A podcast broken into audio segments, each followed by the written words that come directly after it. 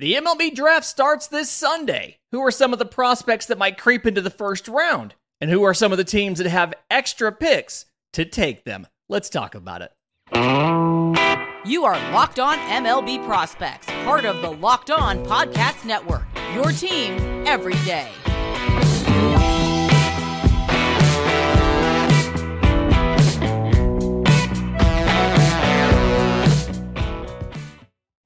Yes, welcome on in to Locked On MLB Prospects, your home for all things minor league baseball. I'm your host, Lindsay Crosby, freelance baseball writer and podcaster. Thank you for making this your first listen every single day. We're probably part of the Locked On Podcast Network, where it's your team every day. And today's episode is made possible by our friends at Sleeper. Swing for the fences on Sleeper picks, and you can win up to 100 times your money. Download the Sleeper app, use promo code Locked On. You'll get a $100 match on your first deposit. Terms and conditions apply. See Sleeper's terms of use for details. Currently operational in over 30 states. Check out Sleeper today. Talking about sleepers, looking at some guys that have a chance to creep up into the first round based on uh, wh- whether the prospect apparatus has been really excited about them now that the season's concluded, or in one of these guys' instances, having a big showing in Omaha at the College World Series. And the first guy outfielder Chase Davis of the University of Arizona. Really interesting career path, and it just has absolutely had a phenomenal year this year as far as fixing some of the flaws that he had. So in 2023, Chase Davis, 57 games in college, 362, 489, 742 slugging, 21 home runs, 40 extra base hits, 43 walks to 40 strikeouts, no stolen base attempts. Some of the reason why he is rated so high is he has he's always had really good power, but again, I, I mentioned the strides with the hit tool. So uh, he's cut his chase rate significantly. Uh, I want to say, and then he's he's making a lot more contact. So his swing and miss has gone down by over 10%, and he's gotten to be a lot more selective at the plate. So his in zone contact rate, 88%. Much better. His average exit velocity, he is one of three college hitters since 2018 to have a strikeout to walk ratio below one. So he walks more often than he strikes out. And his 90th percentile exit velocity is 108 miles an hour one of three players in college since 2018 to do that.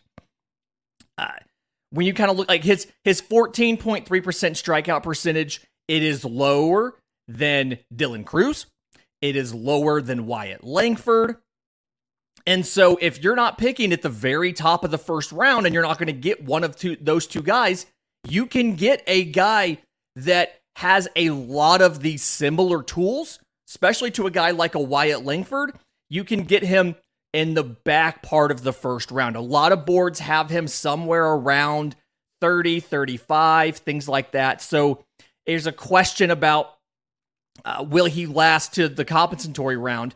You may have to commit some extra money if you don't have a pick in like the teens, but I like him to jump up into the teens in this draft. Now, defensively, the profile is probably a corner uh, probably a corner defender. He has a he, uh, he's been playing left field in Arizona, but big arm. I'd give it probably a 70 grade. Just massive arm. The speed is average to you know to possibly a little bit below average depending on how it works out. And so he's not gonna he didn't steal any bases last year. He's not gonna be a burner on the base paths, but he's gonna put balls over the fence. And ultimately, if you hit a home run, you don't really actually have to do that much running. So yeah, that's just a jog around the bases. So I like Chase Davis. I like the ability to get 95% of what Wyatt Langford is, but get him 15 picks later with the understanding not everybody necessarily uh, is bought in. He had a 68% contact rate the first two years of his career. And so, like, you had legitimate swing and miss questions. It's been this final year in Arizona that he's fixed a lot of that. And so, again, I like him. Not everybody's sold, but look for him to jump up into the middle of the first round. Right hand pitcher Ty Floyd of LSU is another guy who should probably who, who's, who's going to end up jumping up possibly as close as the first round. We see this every year with some pitcher that goes absolutely nuts in Omaha uh, and and pr- brings themselves into a top pitching prospect in the draft. Last year it was Cade Horton of Oklahoma who went nuclear. Uh, Ty Floyd had himself a very good College World Series. So on the year, 19 appearances, 17 games for LSU, 7 0 record, and one save. 4.35 ERA in 91 innings pitched, 120 strikeouts, so 11.9 per nine, to 37 walks, 3.7 per nine. Uh, in the College World Series, made two starts. First one was against Wake Forest. He goes five innings, two hits, two runs, four walks, 10 strikeouts on 97 pitches. So 59 of those were strikes. Turns right around and makes a start against Florida on MLB rest, not on the standard one week, but on MLB rest against Florida. Goes eight innings with five hits, three runs, one walk, and 17 strikeouts on 122 pitches, 89 strikes. 122 pitches on major league rest from his previous start. I'm not saying he can do that every time, but Ty Floyd showed something in Omaha. And the thing that's helped him a lot this year is he's gotten away from just being kind of a, a one trick pony. Last year, he threw his fastball more than 81% of the time. Now, it's a very good fastball. Averages 95. He can run it up to 98 to 99. It gets like 19 inches of induced vertical break up in the zone so he can get tons of swings and misses with it. It's a very, very good pitch. Don't get me wrong. Uh, this year, he it came down to just under 70%. He did a much better job. He has both a slider and a curveball. Sliders in the low 80s, curveballs in the upper 70s. And I think they have the potential to be average. He also has a changeup in the low 80s that's really just like a tool against lefties. But when he threw it, it was pretty good. 44% swing and miss. Again, it really worked only against lefties, though. But he lowered the fastball usage down to 70%. If you're a team that can develop really good secondaries, Ty Floyd's a guy you could take maybe sooner than everybody else uh, is thinking that he could go. I've seen a lot of boards have him in the 70s, places like that. You could take him in the compensatory round early in the second, build him some secondaries, get that change up a little bit better, and figure out of the slider and the curveball, how do we adjust it to make it work? And you've got a guy who could absolutely destroy for you. Third guy, kind of real quick here Walker Martin, prep shortstop. Uh, I, I like what he does a lot. Very good athlete, little bit older than most prep players. And so I don't think he's to be like a top. He probably would have been a top 15 pick if not for the fact that uh, that he's already past his 18th birthday. But was a was starting quarterback in high school, three straight sh- state championships.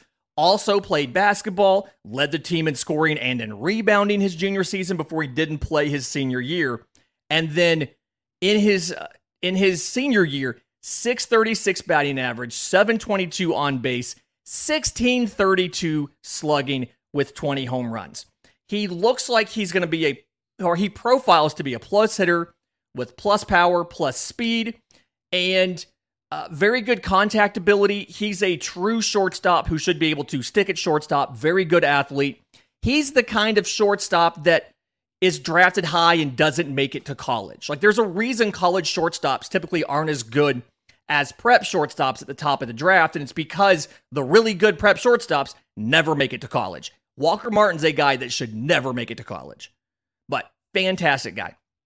In just a minute, let's talk about some of like who is picking where in this draft, the size of the draft pools, kind of how some of this works. We'll get to that next, right here on Locked on MLB Prospects.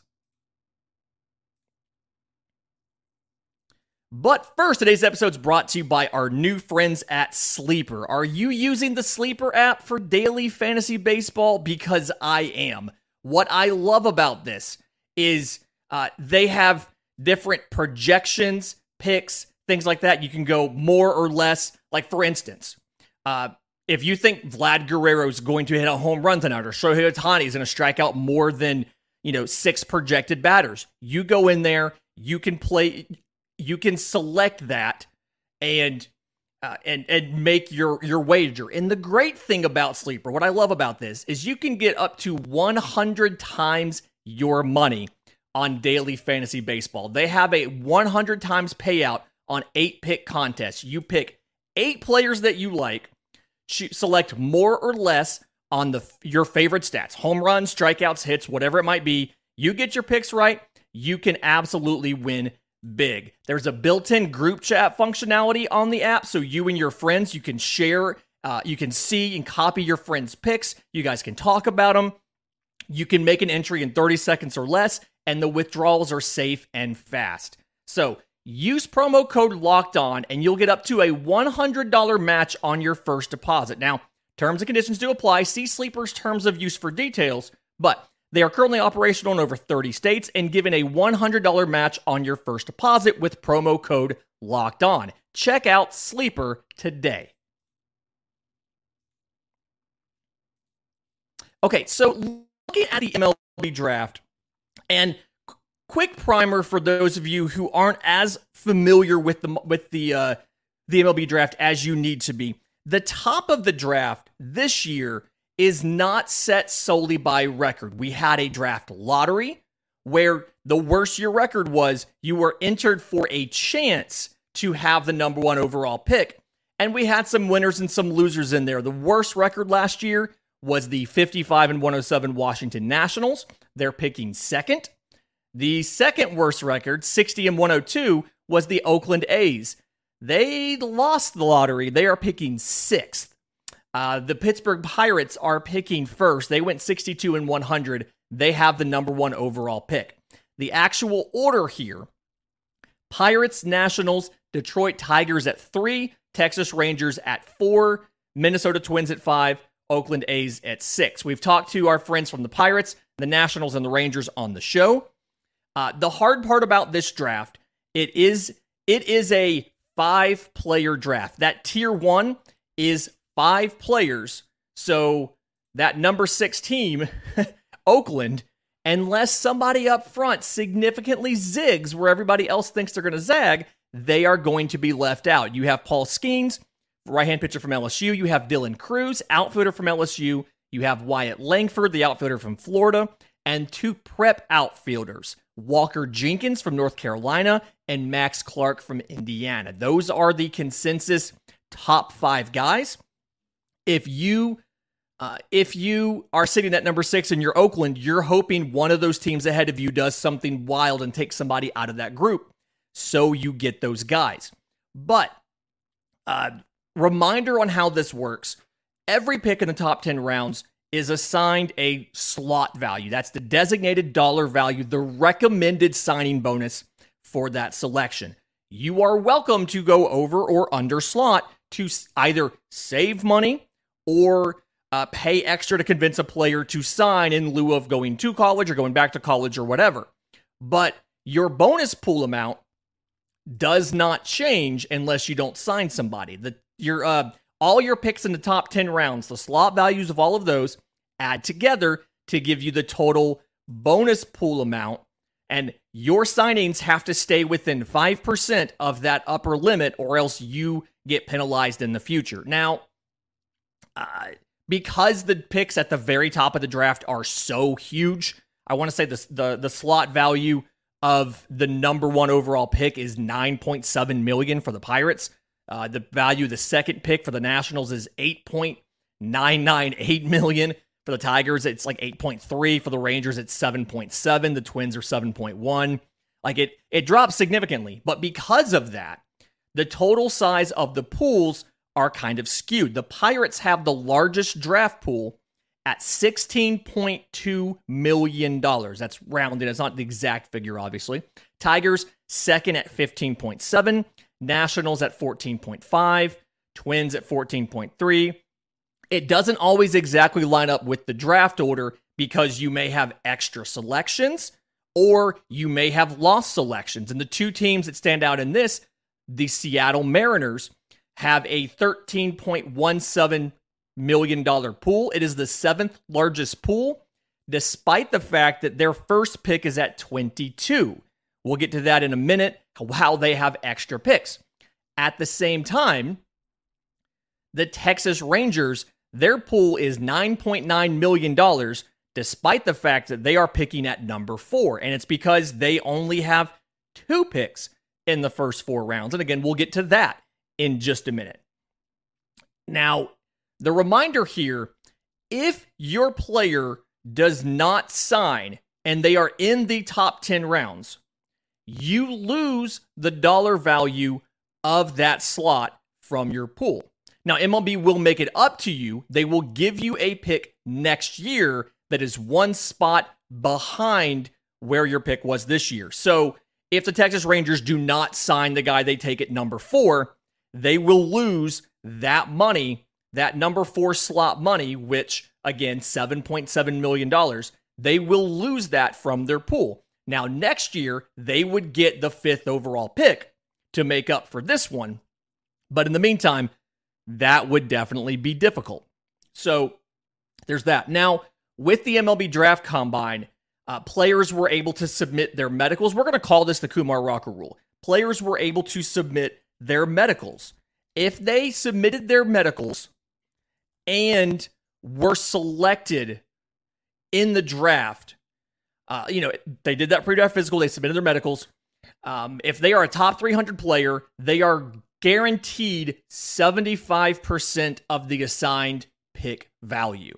So if you submit to a physical, you go through the physical, all the teams have access to that stuff. If they then select you and say that they are concerned about some sort of medical issue because you submitted to the physical, you're guaranteed to get at least 75% of the value. In essence, they are required to offer you 75% of the slot value. Something to watch for. It's going to be a little bit of an adventure in the fourth, uh, starting in the 11th round, because any bonus under $150,000 doesn't count against your pool. Only the amount you spend over $150,000 counts against your pool. But also, you don't lose any money if a guy in the 11th round or later does not sign. That uh, those are no assigned slot values. You do not lose money. And so typically what you will see, you will see college seniors with little leverage. They will be rounds 5 or 6 through 10. They get significantly less in slot value. I've seen some guys get like 5 grand or 10 grand or 50 grand or whatever. And then you're going to they're going to save some of that money for high schoolers that they can turn around in the 11th round or later and give them.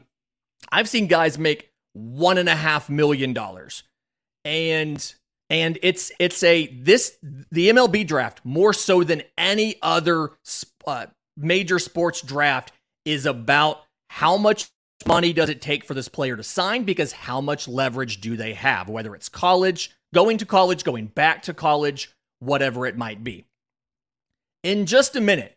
There are some teams that have a lot more as far as draft picks and a lot less as far as draft picks, and why teams have lost draft picks. We'll get to that next, right here on Locked on MLB Prospects.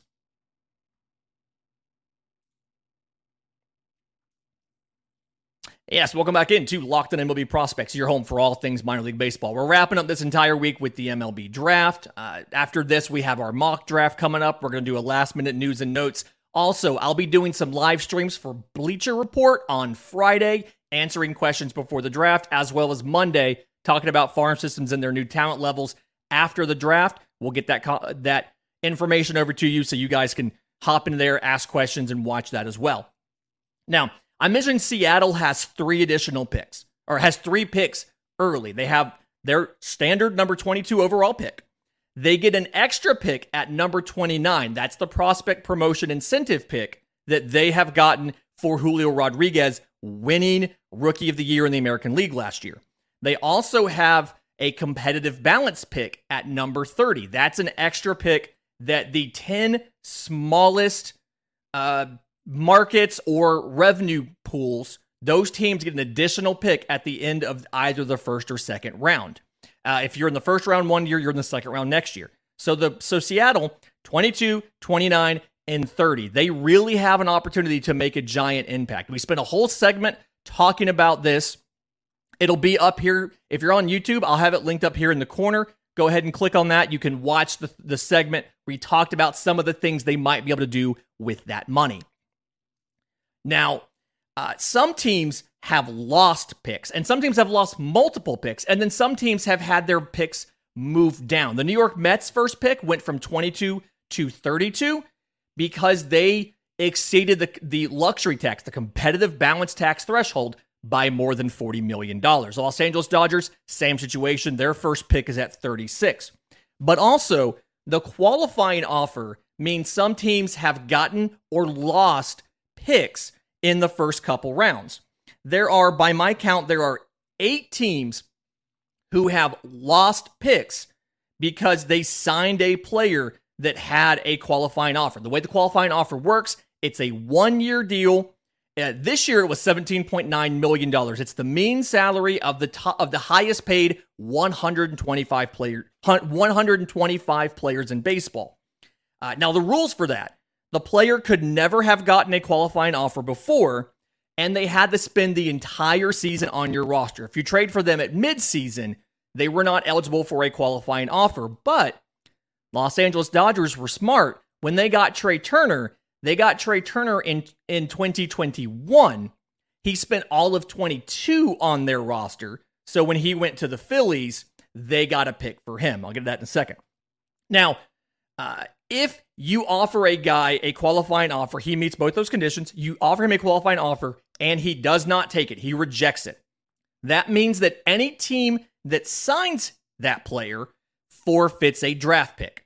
Now, there are multiple tiers of how you forfeit these picks. Tier one, if you are a revenue sharing recipient, you forfeit your third highest pick. So, first round picks are never forfeited. You forfeit your third highest pick. If you sign a second qualifying offer player, you would then forfeit your fourth round pick or your, your fourth highest pick. So you give up a third and a fourth. If you do not get revenue sharing and you were not in the luxury tax, then if you sign uh, one qualifying offer player, you lose your second highest pick and $500,000 from your international bonus pool. If you lose if you sign a second player who had a qualifying offer, you then also lose your third highest pick and another $500,000 in international pool money. So up to a million dollars in international pool money and your second and third highest picks. I don't know if any team's ever signed three qualifying offer players. I'm sure there's a thing out there for what would happen. I just don't think it's happened yet.